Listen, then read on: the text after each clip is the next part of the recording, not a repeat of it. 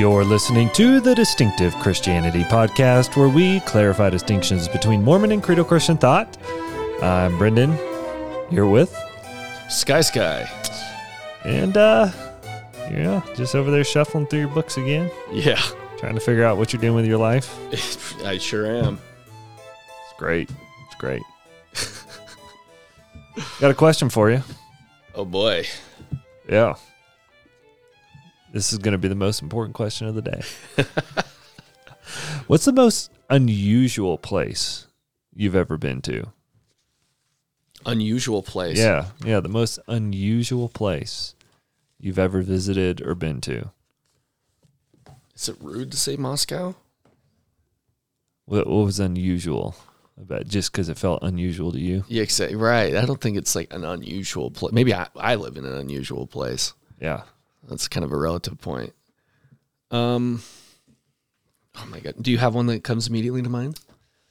Um, you know, the, the one that came to mind first, uh, it, it probably, if I give it some thought, wouldn't be the one I would pick. But this is the one that came to mind. So, Yeah. when I was in high school, as a senior in high school, um, I had a, a few friends, and we put together a Christian band and played some different venues. I, I played the the drums, and uh, we just kind of took whatever gig we could get. But all of our music was, I mean, it was explicitly Christian, and uh, you know, we we would write some songs, but they were always more like more in the category of worship. Like we wanted to be cool, progressive-ish in the sense of you know have have some instrumental, you know, stuff, and I Yeah. don't know. We thought Yeah. we were cool Yeah. because we were high schoolers in a band. Mm-hmm. Well, we got invited to play at this one gig, and uh, we had no idea what it was. It was just some like hole in the wall venue that used to have just kind of different bands, you know, play play, play there, and uh, we, we had no idea. So we show up, and this place is, you know, like downtown Amarillo, not the not the nicest of of neighborhoods, and and we roll in and uh, we quickly find out this place is you know the kind of place that probably most of the bands that played there would have been more in the category of really hardcore uh, rock and Yeah. uh, the reason that was obvious is because there was a massive demon painted on the back wall Wow. And, and so we we go Subtle. in there. Yeah and there's a few different bands that we're going to be playing that night. And uh, we we go in and there's I don't you know there's probably like only I don't know 40 or 50 people there. It's not it's not packed by any means. And uh, probably half of those people were the other bands that were there. But they're just they're all these you know 20 30 40 something year old people and uh, they're they're all just sitting there getting hammered drunk. Yeah. and you know there's demon on the wall and stuff. And here's us these little seniors in high school. And and we get up we just start playing our christian music. We're like whatever you know we're just we're doing it. And so Wow. we we played our our uh, little set. And uh, everybody there was all drunk and cheering us on the whole time and it's just like this is the most unusual thing I've ever experienced and yeah that was the first thing that came to mind that was quite quite a deal right Wow. Yeah. I, I feel like maybe this just brought it to mind. Um, in high school, I, um, well, actually, just barely in high school, we were 17 and some of us were 16. We took a Greyhound bus from here to LA, DeVoe, actually, there hmm to see a free Ozzy concert. yeah That was the craziest trip ever. yeah because you know Greyhound, like you'll get there eventually. Oh, yeah, yeah. so it's like thirty plus hours going down. Yep, yep. We're in Vegas all night. Like it was, you know, and I mean because of my father, you know, I wasn't completely in the LDS bubble, but I think there were a few of us that had only been in the LDS bubble. right to go you from that to Grey- what was to Greyhound bus in LA. yeah Oh my goodness, that Yeah. was insane. Yeah. Insane. Yeah. Maybe maybe this is the craziest place. Trying so to you know these figure out what that smell was Was uh, that- was oh my- On the bus. What? What is that? I've never smelled that before. Yeah, and you just can't believe it. We got a flat tire. The bathroom started malfunctioning. Of course, for some reason, Greyhound thinks, you know, it needs to be the temperature of Antarctica. Oh yeah. Yeah. we didn't take coats. It was in the summer. oh yeah. I I got sat next to this lady who was there with her infant and had put all her stuff. The only the window seat was open, um, and her stuff was all at the foot of the seat. Oh yeah. so I'm, so I'm, and of course now I know why she doesn't want the window seat because it's a refrigerator. Uh-huh. you know, stuff on this. And she was trying to find something. She's like, "Hey, could you hold my baby?" I, yeah, I had. It was the. it was a wacky trip. Yeah. I mean, just met the most interesting people ever. Sounds pretty unusual. yeah, but there there is uh, an unusual place here locally. You know those canals that go in and out of the canyon. They're not always full of water. Yeah, yeah, you, yeah. You know, you Yeah. kind of see like the water overflow. Mhm, at the mouth of the Provo. Canyon. Yeah, you yeah, kind yeah. of see some of them. Yep. So us, you know, rebels, sometimes there's not water in there, and so we would walk in there, Uh-huh. like hike in there. Yep. And there's this spot where you can use a boogie board and like ride down, and it totally dangerous, Yeah. completely trespassing, I'm sure. Yep. And we called it the Twilight Zone because, you know, with your headlamp and you're in a, you know, Oh yeah. Yeah. a tunnel. Uh huh. I mean, it's insane. Yep. It is seriously insane. So that's that's probably the weirdest place. Yeah. literally That's hanging pretty there. unusual. Yeah, It's uh, you know, my wife used to do stuff like that up at the uh, place in the mountains where her parents trained to be missionaries. They had like a big long tunnel that kind of had a little bit of water in it, but not much. And they would use it like a water slide, just shoot down the whole thing. It was Yeah. pretty sketch. yeah, very. But it was super fun for us. Cool, cool. All right. Well, let's get into Ephesians, shall Oh, we? yeah, shall we? yeah. So Yep. we're going to knock out uh, apparently the entire epistle of Ephesians in the next uh, 55 minutes. Wow. We'll see how this goes. So uh, we're again just kind of like the last episode with Galatians. Uh, probably the best way that we can cover these is just to shoot through the all of the curriculum, so you kind of know what's there in terms of the Sunday school material, and then we're going to fill in some things that aren't exactly in here that we think are really critical to consider when we're thinking about Ephesians and unlike Galatians where there wasn't anything covering chapter 2 which is really the the crux of of Galatians they did cover the majority of Ephesians so there'll be some important things that we can pull in on Ephesians that we think will be helpful for you listeners to uh, to be thinking through as you're perhaps studying through or reading through Ephesians yourself. So let's go ahead and just shoot through this uh, material. We've got the uh, subtitle for this is for the perfecting of the saints, and I should probably also note that this lesson is going to be covered from October second to October eighth, which of course will be right on the heels of General Conference, which is uh, September thirtieth to October first. For our evangelical Christian listeners, if you don't know this already, General Conference is a twice a year gathering where the LDS church gathers, you know, 20 plus thousand people in their General Conference Center, and everything put gets put on pause for LDS people. They gather in their homes if they can't be at General Conference themselves, and they watch General Conference live and general conference is when the uh, apostles, the prophets, the general authorities give talks. And these talks are where LDS people generally think that they're hearing from God. So it's kind of a, a live revelatory sort of an experience.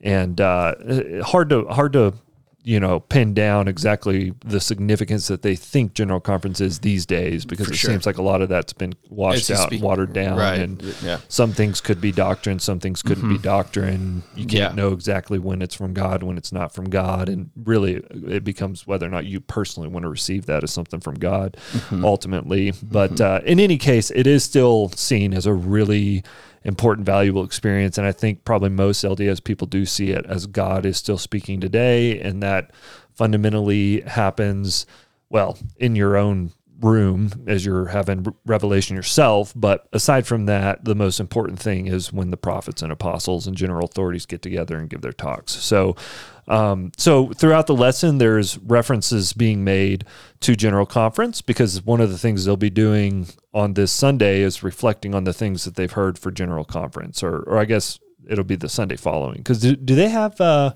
on the Sunday of General Conference? Do they have uh, meeting still? Yeah. Okay. Well, well, no, no, not not a church, just the conference. Okay. Sorry, the conference are the meetings. Okay. Yeah. Gotcha.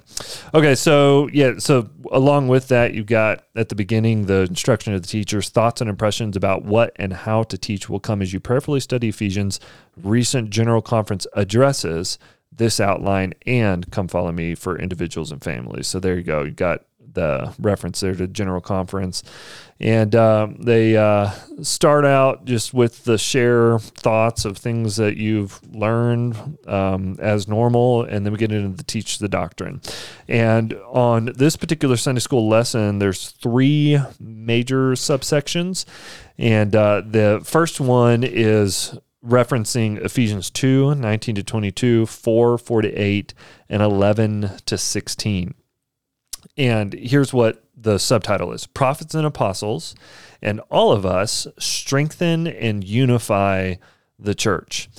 Could you and your class build something together to illustrate how the church is built upon the foundation of the apostles and the prophets? Of course, that verse is coming from Ephesians 2.20, which is one of their personal favorite uh, verses. And uh, we may get to that and be able to cover some of that here in just a little bit. But they say perhaps class members could label blocks of paper cups. They're, they're saying build these paper cup pyramids and demonstrate how the bottom of that is really important. What happens if you pull out the bottom of that pyramid, the foundation, so to speak? Of course, it's going to crumble and fall down. And so they go on and say, why is the chief cornerstone a good metaphor for Jesus Christ and his role in the church?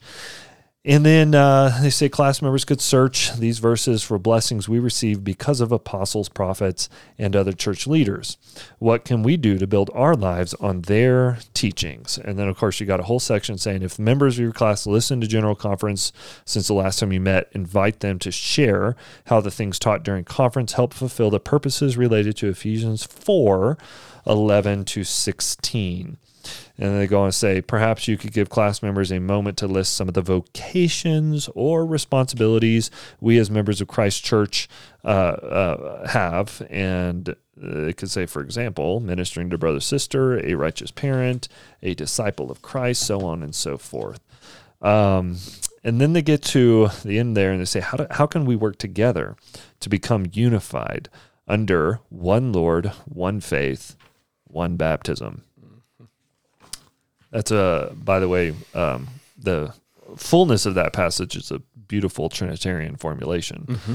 And uh, yeah, hopefully we get some time to touch on that. Right. Well, and also, isn't it weird that a church that's claimed that the authority and everything was um, restored is reduced now to saying we work together to become unified under this? Yep.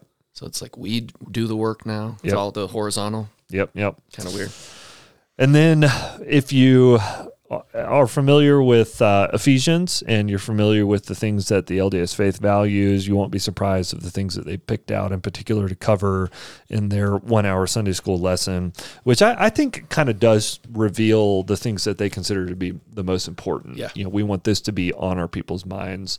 Um, so even if they've covered other things within the week, the Sunday school manual is helpful to show what they want to emphasize again um, mm-hmm. over or in addition to all the study that the people have done on their own. So, of course, they skip to Ephesians 5 25 to 6 4, which is the household instructions within Ephesians, where Paul is writing about the family. And they say, uh, following the Savior's example can strengthen our family relationships. And they say, to help class members apply Paul's counsel about family relationships, you might write questions like the following on the board How can we follow the Savior's example in the way we treat our family members? That mean for you to honor thy father and mother? How do we raise children in the nurture and admonition of the Lord? Class members could discuss these questions in group or in class as they read associated scriptures.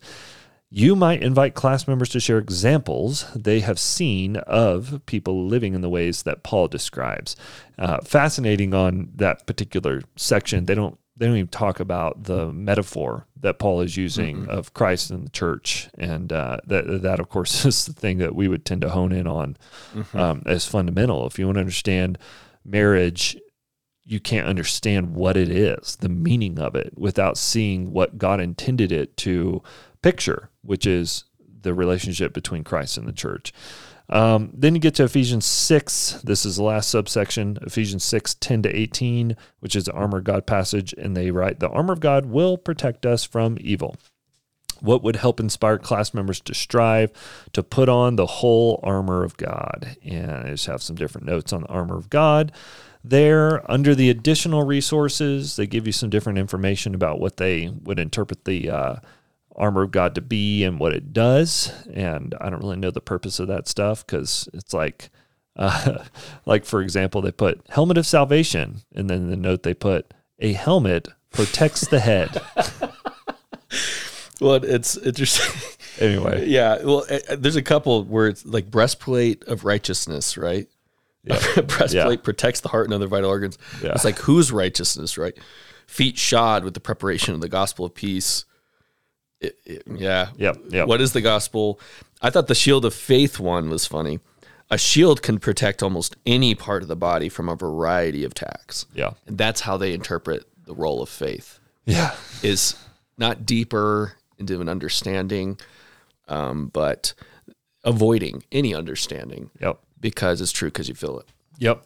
Okay. Well, let's uh, let's jump in here, and I think probably the best way to do this, uh, Skyler, just be able to turn it over to you and okay. uh, have you make some comments. Probably starting with just Ephesians chapter one on yeah. some of the things that you noted on the in the seminary manual and otherwise, and then we'll kind of compare and contrast some evangelical Christian or credo Christian interpretation of Ephesians chapter one alongside of that. For sure, I I thought uh, both Ridges and the seminary manual do actually a better job than they have before of I guess they did on 1 Corinthians 15, but not the whole letter of 1 Corinthians, of kind of showing their highlights in this letter. Um, so, you know, uh, Ridges says that this is written to spiritually mature members of the church that are living the gospel, living the gospel, and are capable of understanding and appreciating doctrines such as premortality, foreordination, the dispensation of the fullness of times, which they interpret Ephesians 1.10 as Paul prophesying um, a restoration of the church, um, which of course they see as fulfilled in Joseph Smith in 1830, although it's an ongoing thing, so who knows. Um, being sealed by the Holy Spirit of promise, the Holy Ghost, and they tie that to ordinances and temple ordinances, whether they're valid. The vital role of pro- apostles and prophets, as an ongoing thing and other offices in the organization of the true church. So, for example, they interpret, um, is it 411, but evangelists as patriarchs and uh, pastors as stake presidents, bishops, and a couple others. Um, it, it's interesting because Paul makes a list, and of course they've got to make the early church in their image, right? So they they assign each term what they want it to mean. They don't really do much to defend it; they just assert it. And then, of course, family, marriage, family life, honoring both heavenly parents and earthly parents, and so forth. The letter to the Ephesians is one of the most helpful of Paul's writings, Ridges says, for us as we do missionary work among Christians. So Ridges is that confident in Ephesians that this is where LDS should be uh, leaning into to do missionary work among the Christians. And I do appreciate that he distinguishes them, so, them the LDS, yeah. from Christians here, yeah. because it contains so many doctrines which are usually thought of as being distinctive doctrines of the Church of Jesus Christ of Latter day Saints. Um, in terms of the seminary manual, the only thing they would add is that the one true church, of course, is the LDS church, and that it's a unified church, which is interesting. So, when it comes to Ephesians 1, they cannot have any sort of predeterministic system. Remember, agency is one of these cosmic rights that cannot be violated. And if God were to violate agency, um, which is the will of every intelligence, and of course, the emphasis will become more clear if it's seen as an intelligence that gets a spirit body that grows up and develops and then gets a physical body and then grows up and develops. The idea is especially clear there that um, people have not just free will. It, This is not, you know, uh, Molinism versus or you know Yeah. versus Reformed soteria. No, This is not that. This is a cosmic right that cannot be violated even by God. Yeah. This is not a yeah. Yeah, but before you fill that in more, because I think it's Yes. gonna be good. I think it'd be helpful for me to just read Ephesians, Oh, please. some of Ephesians Please. one here, so that people know the context. It's so of why this is Yeah, important to this is understand. their key text. Yeah, yeah. So Ephesians one. This is from the English Standard Version. I'll start reading in verse three. Blessed be the God and Father of our Lord Jesus Christ, who has blessed us in Christ with every spiritual blessing in the heavenly places, even as he chose us in him before the foundation of the world, that we should be holy and blameless before him. In love, he predestined us for adoption as sons through Jesus Christ, according to the purpose of his will, to the praise of his glorious grace, with which he has blessed us in the beloved. I'll just stop there for now. But that's why you're getting into this predeterministic uh, way of thinking and how the LDS faith deals with this. Right, right. And um, of course, I think, um, and, and all the Christians need to hear this that we will debate Calvinism or whatever, or, you know, that, okay, don't let LDSism hide in the debate. right? Yes, we have a debate. Yeah. Um, and I think I, I clearly take uh, the Augustinian line, the Calvinistic line, unabashedly. I think it's exactly what scriptures teach. That being said, um, if a Christian who does not take that view um, is engaging with LDS, still recognize that LDS agency is way coming from a way different place. Right. It's not God didn't create humans and gave them free will in the LDS system. It's not a gift; it's a right Right. that you have even against the gods. God cannot force anything upon you apart from your will. And so that is key to recognize. This is uh, Pelagianism, I think, more consistent. It's in its view of man, but um, even Pelagius, uh, even John Wesley, is way closer to what we're talking about on Ephesians one than LDSism is. Now, um, this is why they they're going to say the doctrine should be foreordination. and all of them do it. Though Ridges and um, of course our Paul commentator Richard Lloyd Anderson is understanding Paul um, are going to be the most developed in their articulation of this. Um, and some of this will tie into the Romans uh, 9 through 11 stuff that we didn't have time to cover. But if I can remind the listener, we did mention that Richard Lloyd Anderson shows that where um, Paul teaches in Romans 9, right? Even before they did anything, Jacob I have loved, Esau I hated. Um, Richard Lloyd Anderson said, We have modern revelation to know that, yeah, earthworks can't determine that, but pre earthworks can. You see that?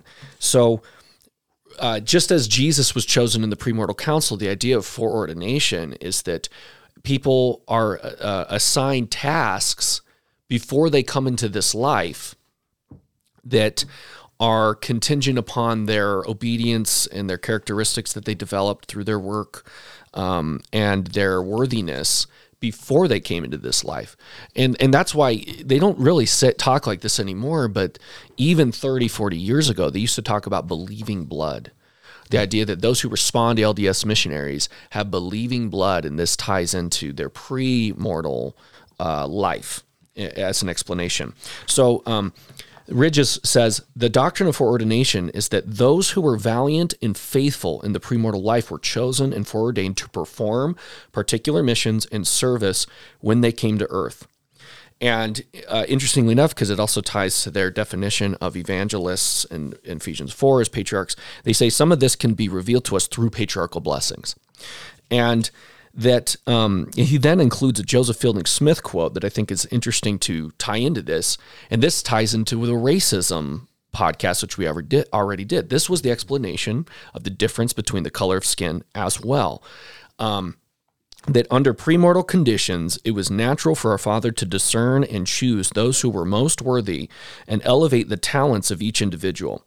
He knew not only what each of us could do, but also what each of us would do when put to the test and when responsibility was given us. Then, when the time came for our habitation on mortal earth, all things were prepared and the servants of the Lord chosen and ordained to their respective missions. So if you can see that, um, and that predestination, because God is determining at any point that they cannot have that.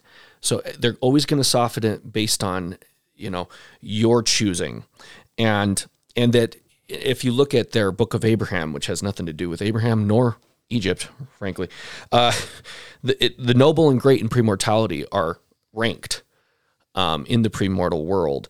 Jesus, of course, getting a very high rank. He's very important to them. He's got a very high rank. He was elected and and chosen to be the savior. But even he, Brigham Young taught this. He could have chosen not to do what he did. Um, now he would have been punished for it relative to the task he he said I'm going to do this, and if he wouldn't have, he would have been punished for it. But still, it's the will is paramount mm-hmm. in this system. The self is paramount in this system. And remember, the glory of God is the aid of man. It's not the purpose of man to glory God. Yeah. And um, so now Richard Lloyd Anderson, he'll take on a little more directly the Reformed view, um, where he, he says predestination claims divine predetermination. Cool. And he says, of course, the word doesn't mean that. He does the Leighton Flowers thing, or it's foreknow, or whatever uh, neglecting what no means, even throughout the Bible, but that it's an intimate choosing. But Leighton, there's a religion for you. It's out here. Uh, no, uh, there. It, he says, if mortals are created beings, and I appreciate Richard Lloyd Anderson here. If mortals are created beings, then God's planning was done without consulting them or considering their development of qualifications for earth life. He sees the point, right? So he says, um, Ephesians, uh, let's sorry, um, on what basis was such planning made? Um, was leadership left to accident? Which, okay, that's not totally what we mean. God might foresee individual works and prophetically relate assignments to agency, but predestinarians quickly reject such a possibility. Thus, they teach a salvation superimposed on passive persons. But glorious light shines on these questions when the revealed knowledge that man existed in personal spiritual form when the plans for earth life were made. Right? The Father was dealing with known characteristics and capacities and planning for the next stage of the eternal venture of his children. And he says in here that um, that the magnificent view of Christ's premortal life, according to the LDS teaching, which is supposed to this is his section on Ephesians, but mm-hmm. of course he can't deal with Ephesians, so he's got to go elsewhere. Um, he says this is the powerful revelation to Joseph Smith that it restated Christ's glory in the beginning before the world was in D&C 93 and added man was also in the beginning with God in D&C 93. And so by sweeping reconstruction, right, you have this council that organized mortality and foreordained Christ and others. Christ and the noble and great ones. And all future mortals were there and were guaranteed freedom to succeed or to fail a necessary precondition for progress that is the complete opposite of predestination. And I agree with him there. Mm-hmm. Yeah, I, I was uh, reading a business book uh, a couple months back by uh, Donald Miller. It's called Building a Story Brand. And uh, in that book, he it's a marketing book, and he, he writes of, of how to market well and and uh, honestly, I enjoy books like that. But yeah. one of the things that he was saying in that book is that successful marketing tells a story, of course, to your customer, but who or what role does the customer play within the story? Well, his big point was that in the past, companies have gone wrong by telling stories for their customers in the marketing setting that made the company the hero of the story. And he said, uh uh-uh, uh, that, that doesn't fly. That ain't going to work. If you want to build a successful brand, you have to write your customer into the story as the hero. You got to make them the hero of the story. Wow. And uh, yeah. anyways, yeah. Um, D- Donald Miller, by the way, wrote a pretty uh, sketchy Christian book that got really popular not not too long ago, probably well, 15, 20 years ago, called Blue Like Jazz. And now, now he's a businessman writing these different books. And I, I don't know enough about him to know whether or not yeah. he's a true believer, but I can tell you he knows how to, how to, uh, interpret the, uh, the fundamental disposition of man, yeah. which is to want to be the hero of our own story mm-hmm. and to be able to take the credit. And it's something that we've seen built into the LDS system over and over again. You, yep. you, you can't have predestination because you don't get any credit for that. You know, you Yeah. you, you want to be able to take credit for the decisions you made in the in the uh, even in the pre-mortal existence. Yep. And uh, and so you have to reinterpret uh, chapters like Ephesians one to be able to fit that because Ephesians one. Let's just be honest, friends. You give it a straightforward reading, it, Oh, yeah. it can't be more obvious. oh, it's- um, in terms of what it says here. Oh, it's And it's so, beautiful. Yeah, you've got to just do so much work to uh, to work around it. And the irony is, you say that, um, you know, oh, who, who what Ridges, Ridges, of course, is saying Ephesians is one of the best things for us in doing stuff for Christians. Uh, And of course, I would say Ephesians chapter one and two uh, take down an LDS worldview if you just give it a plain reading. Um, I mean, Yeah. just very clearly, Absolutely. and uh, obviously beyond Ephesians chapter one and two, but but some of the most fundamental doctrines that uh, LDS people hold dear are again directly refuted in just these couple of chapters. Absolutely. Blessed be the God and Father of our Lord Jesus Christ, who has blessed us in Christ with every spiritual blessing in the heavenly places. What's Paul saying there? Right. Okay. Well, I, I think Paul, in a Jewish mindset, when he thinks blessings and curses, I, I think that he, even if he's right into a pagan audience, still has his Jewish mind working. And uh, I think Paul has the sort of blessings that come as a result of covenant obedience. Uh, the, the sorts of things that you see in Deuteronomy chapter 28. I, I think that that's some of the stuff that he has in mind. Now, I don't think that he's probably limited to that. There probably is some of the relation of how uh, these Ephesian people were, were seeking spiritual blessings through pagan rituals, magical practices, things like that. Uh, could have still been hanging around. But uh, in any case, what Paul is saying is you have everything you need spiritually in Christ every spiritual blessing in the heavenly places, everything that your your soul longs for in terms of the the spiritual uh, life that that you long for is in Jesus. All the blessings of God, all all of life is in Him. Whereas they're going to to to separate God and Jesus as two separate beings and persons. So they're not the one God that Paul preaches. Of course, there's no creator creation distinction. They arrived at their place by following self-existent law. And they would say he doesn't provide us every spiritual he they provide us the opportunity to acquire every spiritual blessing. Yep. See the see how they'll do that, and in heavenly places they'll say, "See the three kingdoms." You know, Christians are dumb, can't understand this, but we have you know revelation. And once again, in going to the title of the lesson, right, for the perfecting of the saints, ridges to show that I'm not just imposing this in terms of their view. They are imposing this. That is an imposed reading, to be clear. But um, on 413, right, he'll say, Paul teaches how long we need the specific church organization unto a perfect man, which he interprets as until we become perfect, unto the measure of the stature of the fullness of Christ, until we measure up to the perfection which Christ has attained. Yep. Let me read that again. Until we measure up to the perfection which Christ has attained. That's why he's only an example to them. That's right. He's only an example to them. Whereas this, no, no, no, no. The one God, the triune God, has blessed us in Christ with every spiritual blessing. Yep. And and once you get to chapter two, Paul turns to make it explicit of how you get in Him. Uh, you know, how, how do you receive these spiritual blessings uh, yourself? And it is it is by grace through faith.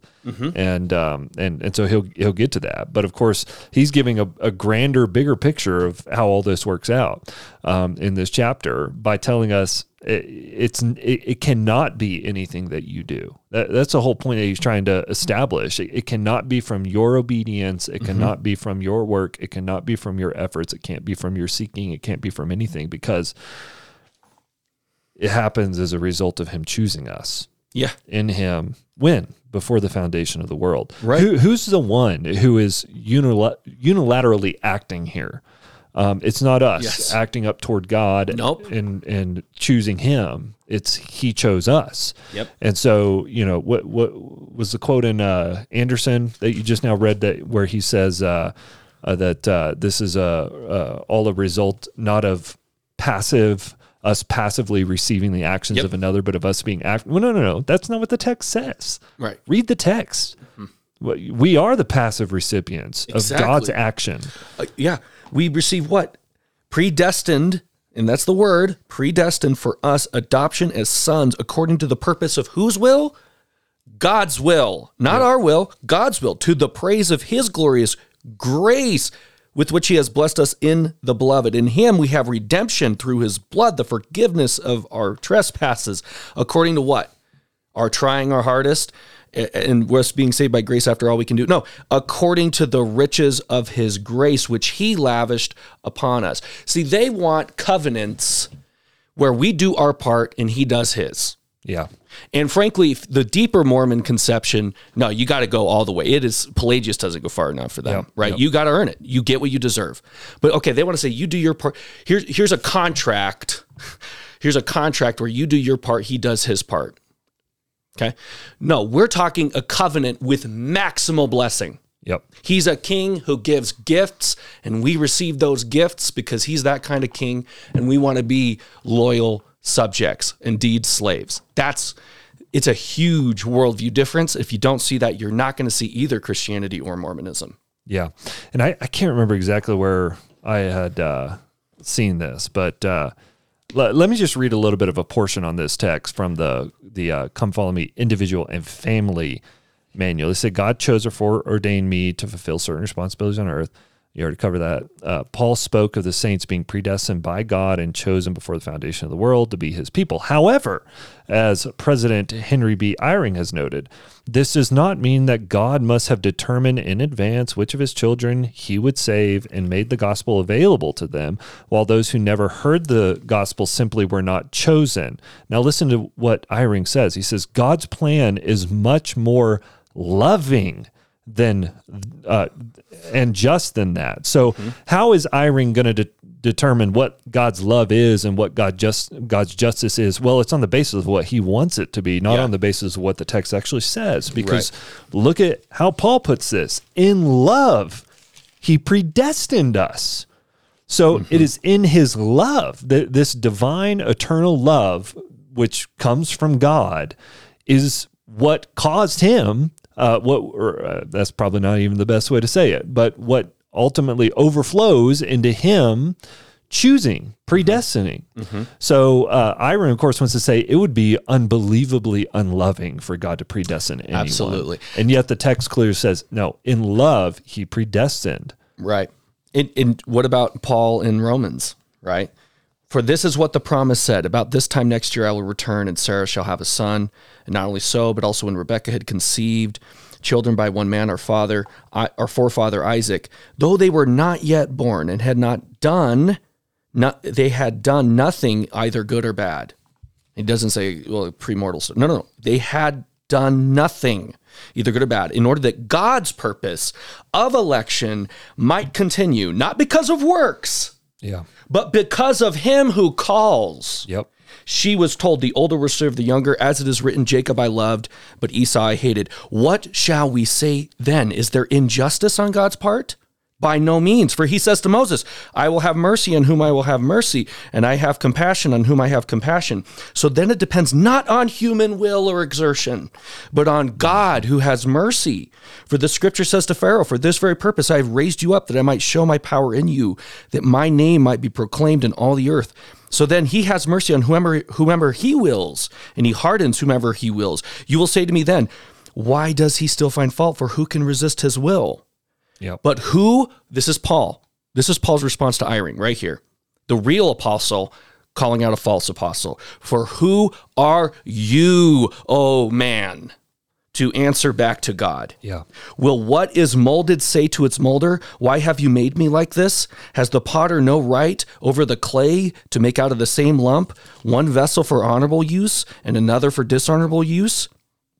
What if God, desiring to show his wrath and to make known his power, has endured with much patience? Vessels of wrath, prepared, he prepares, for destruction, in order to make known the riches of his glory with for vessels of mercy, which he he has prepared beforehand for glory, even us whom he has called, not from the Jews only, but also the Gentiles. Mm-hmm.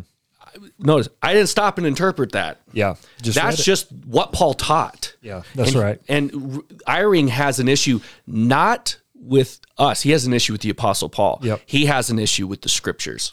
Yeah, and uh, he, he of course uses these categories of love and justice, and what he of course doesn't understand is that God's justice means that all mankind uh, deserves punishment, not not forgiveness. Right. Um, what we deserve is wrath for our sins against a holy God. So, right justice, in that sense, uh, were it administered in the way that we ought to expect, is that every single person who's ever been born into this world would suffer under his just eternal wrath because of our offensiveness against him. Um, that's what justice is. And mercy is us not getting what we deserve. And that's what we see happening in God's gracious choice of of his people. And uh, of course, Eyring goes on and he says God's plan is much more loving and just than that. And he says, Our heavenly Father is anxious to gather and bless all of his family. Now, again, here's a point where Ephesians chapter one um, just just crushes an LDS worldview because the fact is we're not all part of God's family. No. Um, we are all enemies of God. We are all, uh, of course, as he gets on to say in Ephesians chapter 2, dead in our sins and trespasses. But look, Ephesians 1 4 to 5, in love, he predestines for what? For adoption Yes. as sons through Jesus Christ. yeah. So the predestining is God's eternal choice to choose some graciously, not on the basis of any of our merit or anything that's beautiful or lovely in us. It, it, it doesn't make make sense to us in a, in a human sense why he chooses some and he doesn't choose others. But we know that he does. He chooses to make some his objects of mercy and he chooses others to make his objects of wrath. That's what he's getting at in uh, Romans nine, where where you're just now reading. So. Um, so God makes this gracious choice to adopt us as sons in Jesus Christ. The imagery here of adoption is a glorious image Right. that we've been able to talk about before. But again, the whole point of adoption is the child doesn't choose the parent; the parent chooses the child. The Yes. parent, the parent sets his affection on the child and says, "You're going to be mine. You're not my child now, but you're going to be mine, Yep. and I'm going to love you and be committed to you, um, even though you." I don't have this biological obligation to do that in a Right. human sense. Yeah, and in the ancient world, that was more clear. That Yeah. would be uh, an understanding that we now have to relearn by studying the context. But like uh, Julius Caesar's biological son, no one cares about. Yep. But his adopted nephew, as a son, became Augustus. Yep. Right. Yep. So they they had this understanding, right? That Yeah. when you when it's the choice of the one adopting, that means more than biology. Yeah, yeah. And it, it, just in case this wasn't clear enough by Paul using phrases like he predestined us for adoption, of course, his choice, right? Right. He chose us. If, if this wasn't clear enough, the next phrase is according to the purpose of our will. No. We chose him? No, no, no. No. According to the purpose of his will, to the praise of his glorious grace with which he has blessed us in the beloved. In him we have redemption through his blood, the forgiveness of our trespasses, according to the riches of his grace, which he lavished upon us in all wisdom and insight, making known to us the mystery of his will, according to his purpose, which he set forth in Christ, as a plan for the fullness of time to unite all things in him, things in heaven and things on earth. Why is God doing all this work? Well, ultimately, it is yes, because he loves us, but ultimately, it's because he wants to bring glory to his son, whom he is gr- being gracious to us on account of what Jesus has accomplished in his redemptive work. Uh, it is in him, in Jesus, that we have redemption through his blood, the forgiveness of our trespasses. We are made from enemies into children, not on the basis of our choice, our merit, on the basis of what Jesus has accomplished in his life, death, and resurrection as the eternal Son of God. He is the one and only Son of God, comes into the world, condescends, as we've talked about over and over again, does the righteous works required that ought to be expected of a uh, son of, of God, uh, even in a human sense, in an incarnational sense. And so by faith in him, all of his merit gets attributed to us as if it is our own. And so it is in him that we have all of these rights and privileges as now being adopted sons uh, through the work of yep. the eternal Son. Um, so all of this is the plan of God and mm-hmm. creating the world. All of this is the purpose of existence. The purpose of all things that have been made is that things would be full and complete in Christ to the praise of his glory. Right. Yeah. It, Romans 8 2. Paul. Right. The Spirit intercedes for the saints, for the holy ones, right? For, we would say, the church, at least the invisible church, right? According to the will of God. Yep. According to the will of God. And we know that for those who love God, all things work together for good. For those who are called according to his purpose. Yep. It's God's purpose. For those whom he foreknew, he also predestined to be conformed to the image of his son in order that he might be the firstborn among many brothers. And those whom he predestined, he also called. And those whom he called, he also justified. And those whom he justified, he also glorified. And remember the Apostle John, too, right? We loved God because he loved us first. That's right. And in Galatians, they also skipped over this. Ridges had no comment here, right? When it says when we know God, and then it says, or rather, we're known by God. Oh, you can't have that, right? It can't be God in the driver's seat at any point because ultimately, the gods of Mormonism are the authentic selves as progressed relative to what they call truth, which is eternally existing laws higher than God. Yep, that's right. And just one other note that I think is worth making. Um, there's a lot more that could be said just walking through chapter one, but we've talked about again and again how the LDS church does not mean the same gospel when they use the word gospel. No. And that just comes through so beautifully after you have all this language about the spiritual blessings that come in Christ, not as a result of our own merit and works and obedience. They go on and say, Paul says in verse uh, 11, in him, in Christ, we have obtained an inheritance. So we don't obtain obtain the inheritance on the basis of our merit. No. We obtain it in Him, having been predestined according to the purpose of Him who works all things according to the counsel of His will. Now, listen mm. to this so that we who were the first to hope in Christ, listen to how beautiful this language is. What are you called to do, believer? Hope in Christ. Unbeliever, yep. what are you called to do? You need to hope in Christ. Mm-hmm. So that we who were the first to hope in Christ might be the praise of his glory. Now, listen, in him, you also, when you heard the word of truth. What did you do? Oh, you heard. You heard you it. heard it. You, mm-hmm. you, it's not by doing; it's yeah. by heard hearing gospel. and receiving. You heard the word of truth. Now listen. Yes, the gospel of your salvation was said. So, what's the word of truth? It's the gospel of your salvation. Mm-hmm. Now listen to what the gospel is, and believed in Him. him. So, so what is the gospel? It's Him. Yes. It's believing in Jesus yes. and in the works that he has done in our place. That's what the gospel is. He, you know, this isn't yeah. anything that we merit or do. It is it is simply seeing him, mm-hmm. hearing him preached and proclaimed, hearing who he is preached and proclaimed, but also what he has done for us and believing in him. That's mm-hmm. the gospel. He's the giver and the gift. That's the point. It's not like the gods are at work to give you these feet, these apps on your phone that you yep. can use when yep. you need them. No, the ultimate point is reconciliation yep. with God, whom we've been estranged in Adam from. Yep. He is the gift. That's right. If you're going to Christ for anything but Him, your heart's not in the right place. Yep. Yep and listen to uh, just how beautiful it continues to to be um, when you hear the word of truth, the gospel of your salvation, and believe in Him who is the gospel, Jesus Himself.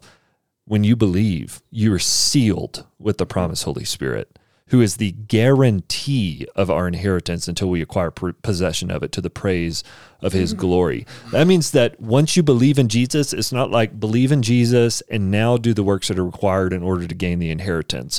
No, it's believe in Jesus and you're sealed with the promise Holy Spirit. You you are guaranteed the inheritance because you're in Christ. And in Christ you're you're going to continue to to walk in him in faith. You've been made a son of God. Uh, something has fundamentally changed about you. And now what is the point of all this? The point of all of this, the point of all of this is to praise Jesus for his glorious work, for his glorious grace. So Paul goes on in the rest of chapter one to lay out this beautiful prayer for the, the church. He just says, I just want you to have the eyes of your hearts enlightened. You may know what is the hope to what he's called you. What are the riches of, of his glorious inheritance in the saints? What is the immeasurable greatness of his power toward us who believe, according to the working of his great might that he worked in Christ when he raised him from the dead? He's just saying, I just want you to remember, church, all these glorious realities of who Christ is and what God has accomplished in him and of the power that is available to you because Christ is in you and you are in him. Stop going and running after all these other spiritual experiences and these spirits and these mm-hmm. these demonic things. You've got Christ in you. There's nothing greater, nothing better, nothing more that you need to press into. Just remember what you have in Christ. He is sufficient. He is all you need. What is the immeasurable greatness of his power towards us who believe, according to the working of his great might, they do work to Christ. Listen to this. When he raised him from the dead and seated him at his right hand in the heavenly places, far above all rule and authority and power and dominion. Who's above all rule and authority and power and dominion? No one but Jesus. And listen to this. This this is key. And above every name that is named, mm-hmm. not only in this age, but also in the one to come. Who's going to be the name above every name forever? It's Jesus. Your, your name is never going to be equal to him, friend. It's not. The, the whole purpose of all things is that all of creation would worship him as the name that is above every name. And he put all things under his feet and gave him his head over all things to the church, which is the which is his body, the fullness of him who fills all in all. If you are not seeing Jesus as the enthroned king of all creation, of all things that have ever been made, and who is going to be in that position now and forevermore, whom you ought to bow your knee to and worship as Lord, uh, not see as equal, not see as as your buddy, not see as your example alone, but to see him as God whom you worship forever, the name above all names. If that's not the Jesus that you're worshiping, and that's not the the purpose of your religion, you're missing you're missing the boat. You're missing the point of of all things. And then of course you get into chapter 1 where Paul begins to lay out how all of this is administered to us in a practical sense. And again, he's going to highlight the fact that it's not going to come to us by our works and the things that we do. Um, you, you're not going to earn this. He says, and you were dead. Not injured. Yeah, dead. Yeah. How does a dead person respond? Yeah, I mean, I've I've been to a few funerals in my life. Yeah. and uh, and you know the uh, pastor typically gives a benediction at the end and says you are dismissed, and everybody gets up and walks out of the room except for one person, Yeah. Yeah. the guy who's dead. Mm-hmm. what, what about his agency, his will, if his you're dead. obedience? That's right. You're dead in sin, That's right. in trespasses and sins. Spiritually dead. So think zombies. Yep. in which you once walked, following the course of this world, following the prince of the power of the air, the spirit that is now at work in the sense of disobedience. So Paul is giving these different conditions that we are in as a result of being dead in our sins and trespasses. One is we're following the course of this world. What's the course of this world? Everything anti-Jesus, everything anti-God, everything that that wants to insist on human autonomy and insist on me being the hero of the story. That's the course of the world. So, uh, you know, you, you you find that religions that of course are built on this this false understanding they're they're going to be swept away with whatever is most popular in the current of the culture uh, because there is a course of the world that is innately naturally anti-god. Uh, following the course of the world not only that though following the prince of the power of the air who's that? That's satan. Uh, following the prince of the power of the air who's the, the, the spirit that is now at work in the sons of disobedience. Among whom we that's right. all once lived in the passions of our flesh. yep carrying out the desires of the we all body used to be. That's right. And the mind, and we're by nature children of wrath. What does that mean? Wow. Oh, you Children of wrath. You were not a child of Eyring. God already. you were a child of wrath. wrath. That's right. Does Eyring care about this? But Yep. once again, you got you need the. They say you, with the apostles and prophets of old and the apostles. No, that's not the same. Yep. If Eyring was right, Paul should be saying, uh, "It's okay. You're just trying your best. You're all children of love anyway." Yep. Yep. So notice that Paul is saying that all of us dead in our sins, we followed the course of the world. We were controlled by Satan. We were we were Satan worshipers uh, in- in a sense. We were controlled by him. So yeah, we think that we've got this free agency. No, you don't. You were controlled by Satan. But not only that, you were controlled by, and this is the most important thing because the way Satan works is by preying upon this reality, your inner sinful man, the passions of your flesh, your own desires. Every person, as a result of the fall of Adam, has a sinful disposition where we just want to live for us and uh, our own purposes. And and Satan preys upon that. He he lies, he deceives, and he he uh, uses a, the sinful condition of man to keep them entrapped in their sin. That's uh, that's how he does his work of of slavery. And so, how are we going to get saved from this? But God. That's But God. But God. But God, being rich in mercy because of the great love with which he loved us, even when we were dead in our trespasses. That's right. Okay. Even wait, wait, wait, wait, wait, wait, wait. So, who's doing the action here? Right. Who's dead? Who's alive in this? Yeah. It's just you. you It's a just can't- resurrection. you can't get more clear than this. Yes. Even when we were dead. Wait, when did he love us? When we were good enough and we earned the prize that, you know, we graduated from sixth grade? No. That's right. When we were dead, he loved us, made us alive together with Christ. By grace, you have been saved. By grace, you have been saved. And I raised thought it us. was by my choice. if you choose, I thought it was by my Here- here's Ridges. Here's David Ridges. Um, by grace we could not be saved. However, always look for the but, if and but asterisk. However, we also know that we must do as much as we can in order to qualify for grace. See, uh, as stated in Second Nephi. Wow. Nope. Nope. that's not what he means. by, grace, you have been saved. Grace is what? It's unmerited favor. Yeah. It's God showing favor not on account of anything Right. good in us. Right. It's, that's what makes it mm-hmm. grace. And You're saved says, by Christ as a gift through faith. "Yep, have you have been saved Yes. by grace." Now here, here's uh, the the beautiful. Uh, last week we considered the perfect tense. Once again, Mm-hmm. you've got the perfect tense here as well.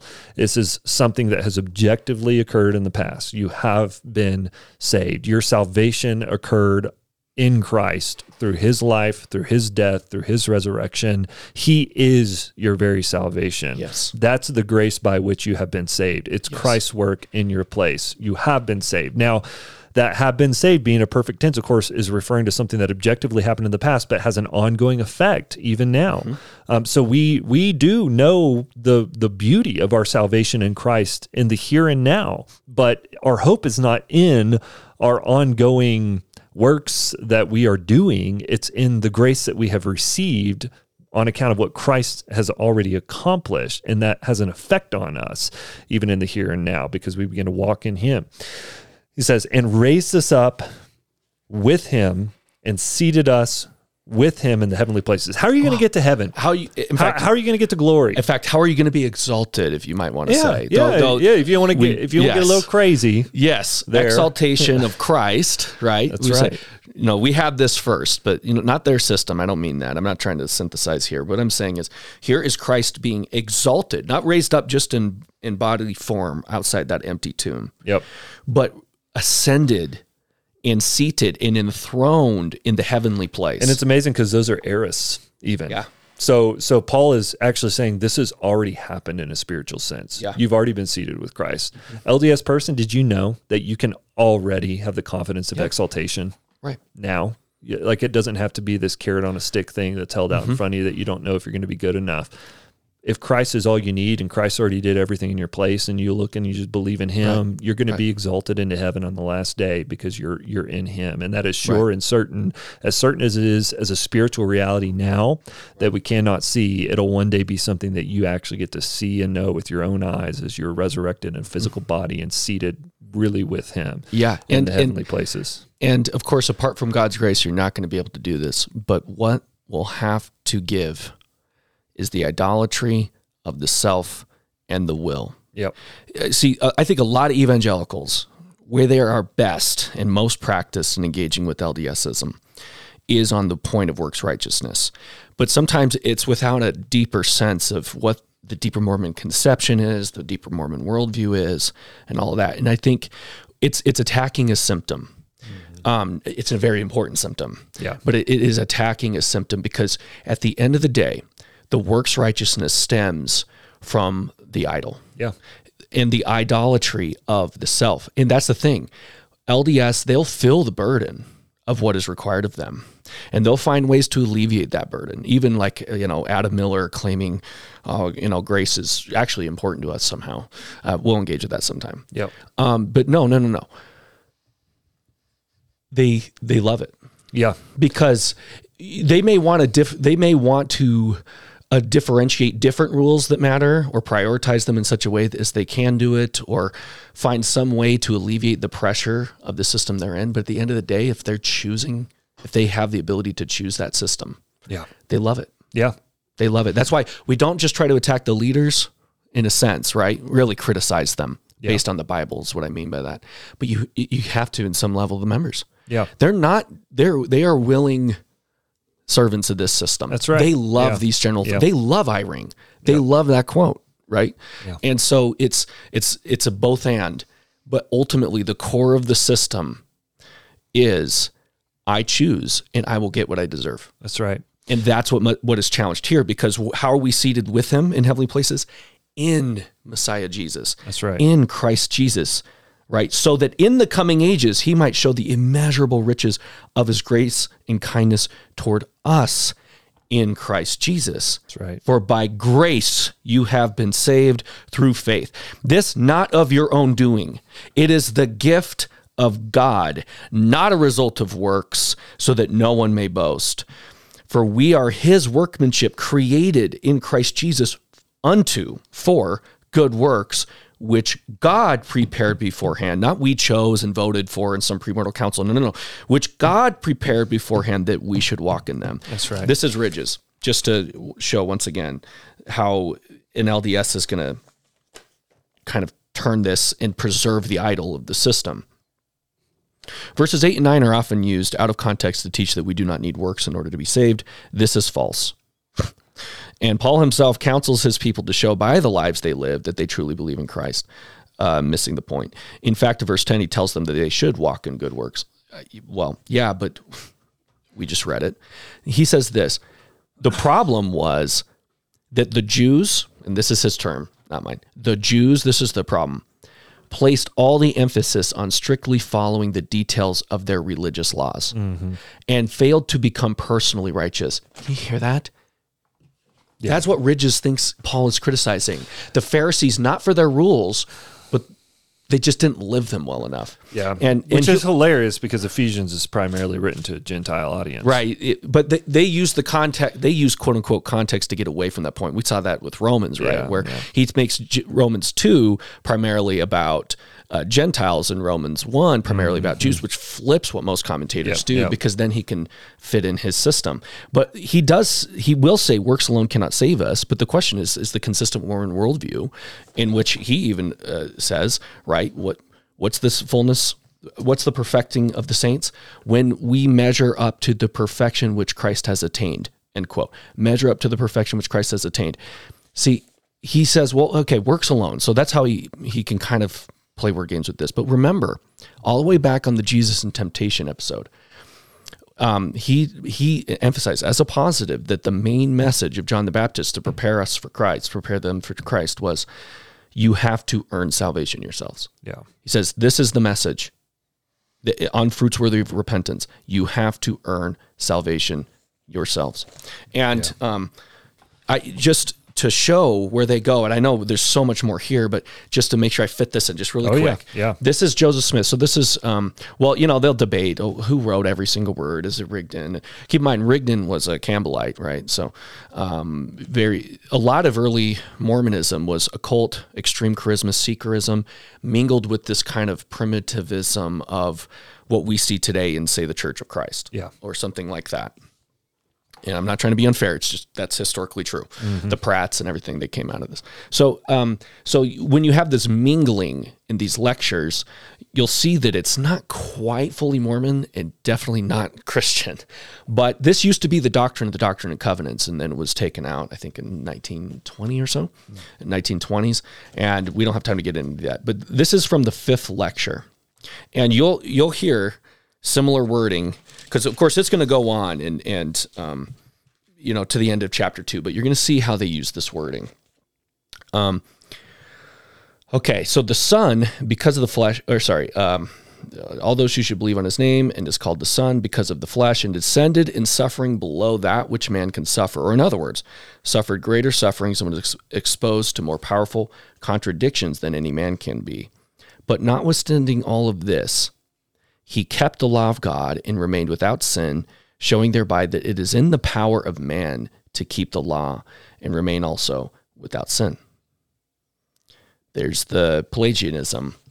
Now, uh, I'll put the full quote in the show notes, but to jump ahead, they'll take this language of the glory of Christ and then, of course, us in Him, but then they extend it. They don't make it in Jesus.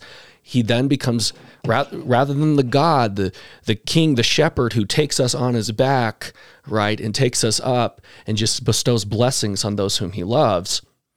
Um, no, no, no, no. He then becomes an example of how we do the same. So here it is. Um, all those who keep his commandments shall grow up from grace to grace and become heirs of the heavenly kingdom and join heirs with Jesus Christ, possessing the same mind, being transferred into the same image or likeness, even the express image of him who fills all in all, being filled with the fullness of his glory and becoming and become one in him, even as the Father, Son, and Holy Spirit are one. So that's that's pretty different, I'd say. Yep. And you can see that in a system in which it's a polytheistic system where gods become gods by obedience to law. Works righteousness is very much a symptom, and it's in, in some ways the the least of our worries. It is a worry. I, don't hear me wrong, but what I'm saying is you got to take on the heart. I want to go for the heart of the system, and works righteousness is a symptom of the system. They don't have a God. They don't have a fall. They don't honor Scripture. They don't have the right Jesus. They don't have the right gospel. And if, if you don't have any of that, works righteousness makes a lot of sense. Yeah. So perhaps we just wrap this one out. Yeah. Because we're out of time. And uh, of course, uh, let's let's just say uh, before putting a bow on it, um, all of the again, and we mentioned this in the Galatians one so clearly, all of the imperatives that the LDS faith wants to jump to at the end of these epistles are built on knowing and holding fast to these indicatives. We're talking about life in Christ here. Yeah. That's what the imperatives are built on. It's built on what Jesus has objectively accomplished in our place. And I'm just going to close uh, by once again reading from verse 8 For by grace you have been saved through faith and this is not your own doing. It is a gift of God, not a result of works, so that no man may boast. My friend, receive the gift. Receive the gift and worship God for it. Next week we'll be in Philippians and Colossians, two epistles. Heyo. We'll see you then.